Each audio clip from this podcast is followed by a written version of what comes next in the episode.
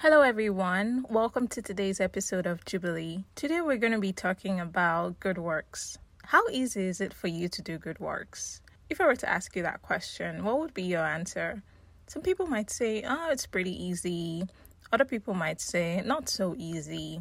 But then, you know, sometimes when you're thinking about that question, you're thinking about people that you like doing good works to them people, your family, your colleagues, your friends, doing something good for them. But when you think about it in the sense that it's not always for people that you like, so how easy is it for you to do good works to someone that has been bad to you, someone that has done evil to you, someone that has been mean to you? How easy is it for you to show them kindness? How easy is it for you to be good to them? Then, when you look at it in that context, you might start to change your answer. You might say, okay, it's probably not as easy as I thought. Today, we're going to look at scripture and we're going to see, really, as Christians, what should be our disposition to good works. Dive in with me as we look into scripture in Jubilee.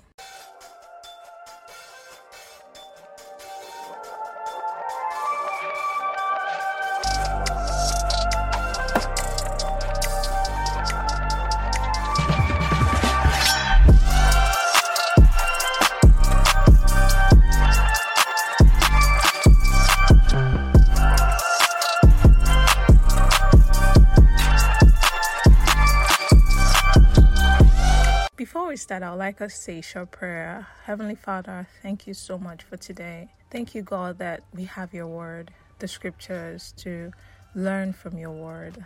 Even as we read today, Lord, I ask that you speak to our hearts, I ask that you transform our lives, I ask that you help us to apply your word in our lives to bring forth much good fruit to the glory of your name. In Jesus' name, amen. Today we're going to be looking at Titus chapter 3. There's a lot to learn from this passage. I'll try as much as possible to read the chapter itself and then we can glean lessons from it. So, Titus chapter 3 says, Remind them to be submissive to rulers and authorities, to be obedient, to be ready for every good work. Now, you have to know that this was a letter, like I mentioned, of Paul to Titus, and he's asking Titus to remind the believers in the place where Titus was to be submissive to rulers and authorities, to be obedient, and to be ready for every good work. He goes on to say, to speak evil of no one, to avoid quarreling, to be gentle, to show perfect courtesy to toward all people, for we ourselves were once foolish, disobedient, led astray, slaves to various passions and pleasures, passing our days in malice and envy, hated by others and hating one another.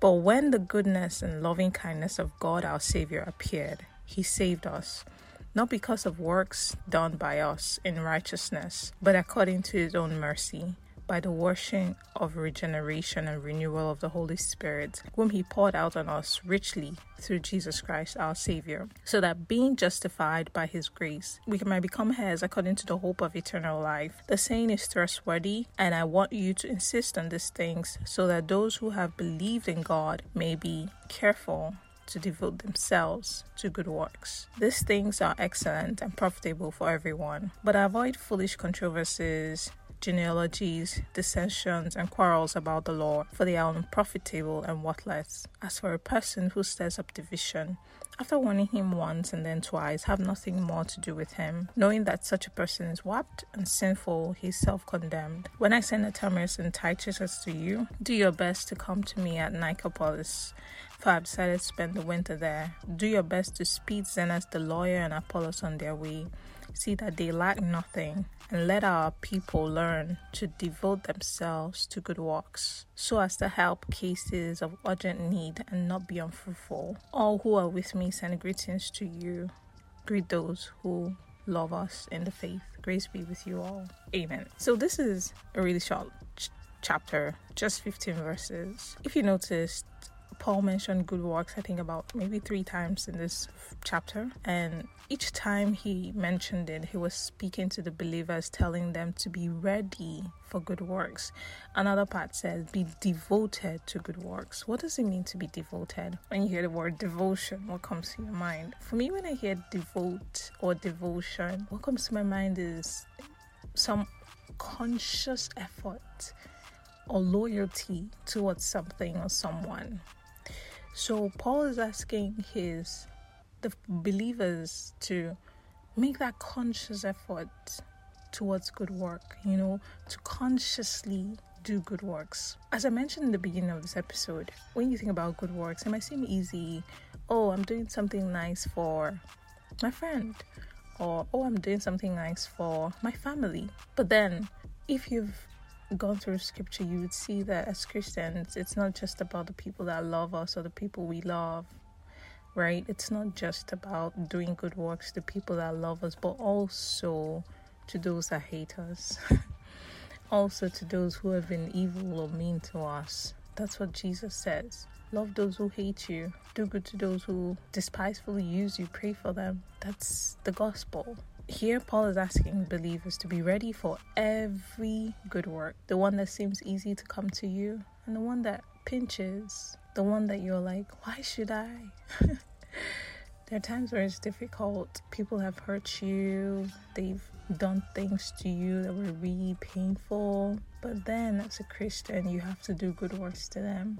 An example of that and good work in this situation is to forgive them. There's a parable that Jesus gave in Matthew, I think, about um, he was thinking about how it's important for us to forgive those who have wronged us, and he shared a parable of a master and a servant.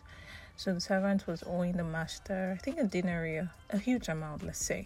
So the master got like the collectors to grab the servant and said, Look, you're gonna pay me what you owe me. If you can't, we're gonna sell you off, and whatever money we make, we're gonna sell you your family. Whatever money you make, we're gonna use um, whatever money we make from that, we use it to settle your debt. But then the servant begged the master, was like, Please have mercy on me, and all of that. And the master had compassion and forgave the servant and cleared off his debt. Now that same servant went out, left the presence of the master, went out and found another servant that was owing him, and he grabbed him, you know, held him by the neck and said, Look, today you're going to pay me all that you owe me. The servant who was owing him said, Look, have mercy on me. You know, I will pay you what I will. Just give me some time, have some patience, have mercy. But he didn't listen. Instead, he sent the servant to prison. So when the master heard this, he was upset, very angry, and called the servant and said, Why couldn't you have compassion on your fellow servant just like I did to you? I went on this whole tangent because there are people that have hurt us, there are people that have been bad to us, but God is asking us to be good to them when we have the opportunity to be, to show them kindness, even though they've been bad to us. That is an example of a good work. Kindness is good work. and one other thing I want us to know from this chapter that we read is it's important to see that it's not the good works that we do that gives us a right standing with God. So we do not end salvation by the good works that we do. Instead, the good works are a fruit a result of our salvation. Paul says this if you look um, somewhere in verse 8. It says, The saying is trustworthy, and I want you to insist on this thing so that those who have believed in God may be careful to devote themselves to good work. So those who have believed right and also he he says that in again in verse 4 he says but when the goodness of god and loving kindness of god our savior appeared he saved us not because of works done by us in righteousness but according to his own mercy by the washing of regeneration and renewal of the Holy Spirit. So we're saved by God's mercy, by God's grace in Christ Jesus. We're not saved because of the good works we do. The good works are a result, a fruit of that regeneration, of that renewal that the Holy Spirit does in us that transformation that the Holy Spirit does in us. So, if naturally, if someone does evil to you, you stay and you think of how you do it back to them so it hurts them.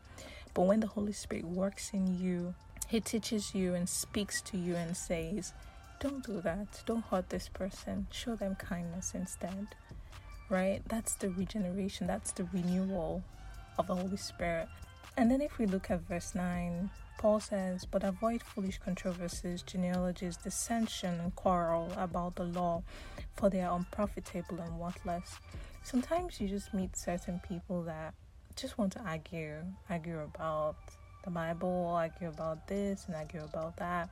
So Paul is admonishing us to avoid all those foolish controversies, you know, arguments where people try to prove how smart they are, how intelligent they are, how much of the law or the Bible they know, right? The conversations should be conversations that edify, conversations that build up, conversations that stir us up to good work, that build us up in the faith. There's this part in verse 2 that I really want to point on. It says to speak evil of no one. There's a book that Kenneth Hagin wrote titled Love the Way to Victory. And in that book, Kenneth Hagin tried to explain the importance of not speaking evil about anyone. For me, the way I've come to understand it is as humans, our understanding is limited. As humans, our vision, what we see, what we know is limited, right?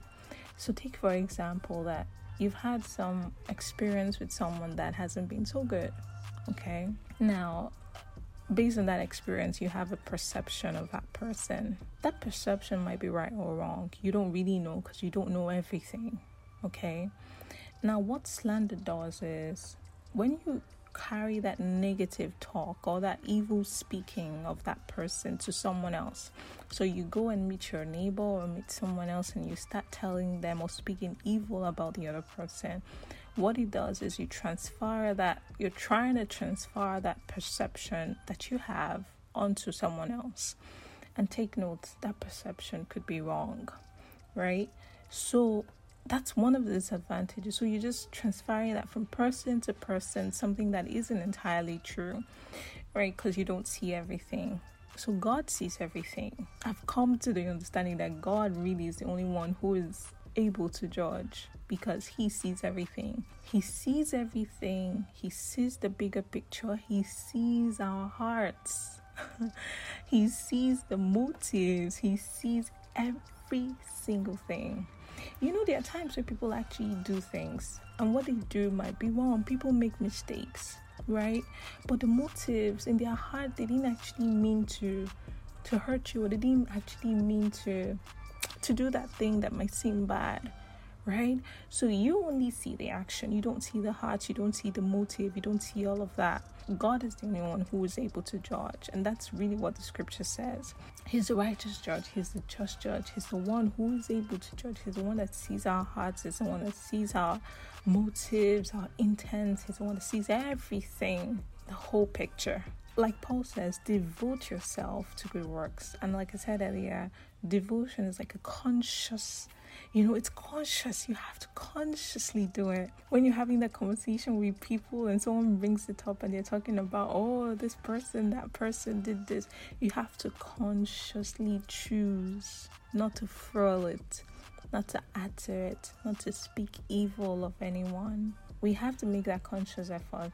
The Holy Spirit strengthens us, gives us the grace to do it. But we have to choose, make that conscious effort. So, by the help of the Holy Spirit, we're able to resist that urge to to foil that evil speaking or that evil conversation and just choose to speak no evil of anyone. As always, I would encourage you to take out time. Titus only has three chapters. The book of Titus in the Bible has only three chapters take out time, read the entire chapter so you kind of see how it progresses, you know, and what message Paul was trying to pass holistically. Yeah, so please take out time to read the entire book. I hope you've learned something today. Um, I hope you've been blessed one way or another. And I pray that as you go into your week, into your day, that God would give you the grace and to consciously devote yourself to good works, consciously do good works. You speak no evil of anyone. You be kind and gentle, and you'd avoid quarreling. you know, and conversations that do not bring edification. Thank you so much for listening. Thank you so much for being here. God bless you.